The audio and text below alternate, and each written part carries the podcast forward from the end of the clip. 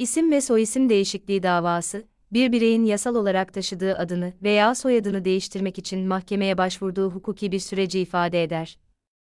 Bu tür bir değişiklik genellikle evlilik, boşanma, cinsiyet değişikliği, dil sebepleri veya kişisel tercihlere dayalı olarak gerçekleşebilir.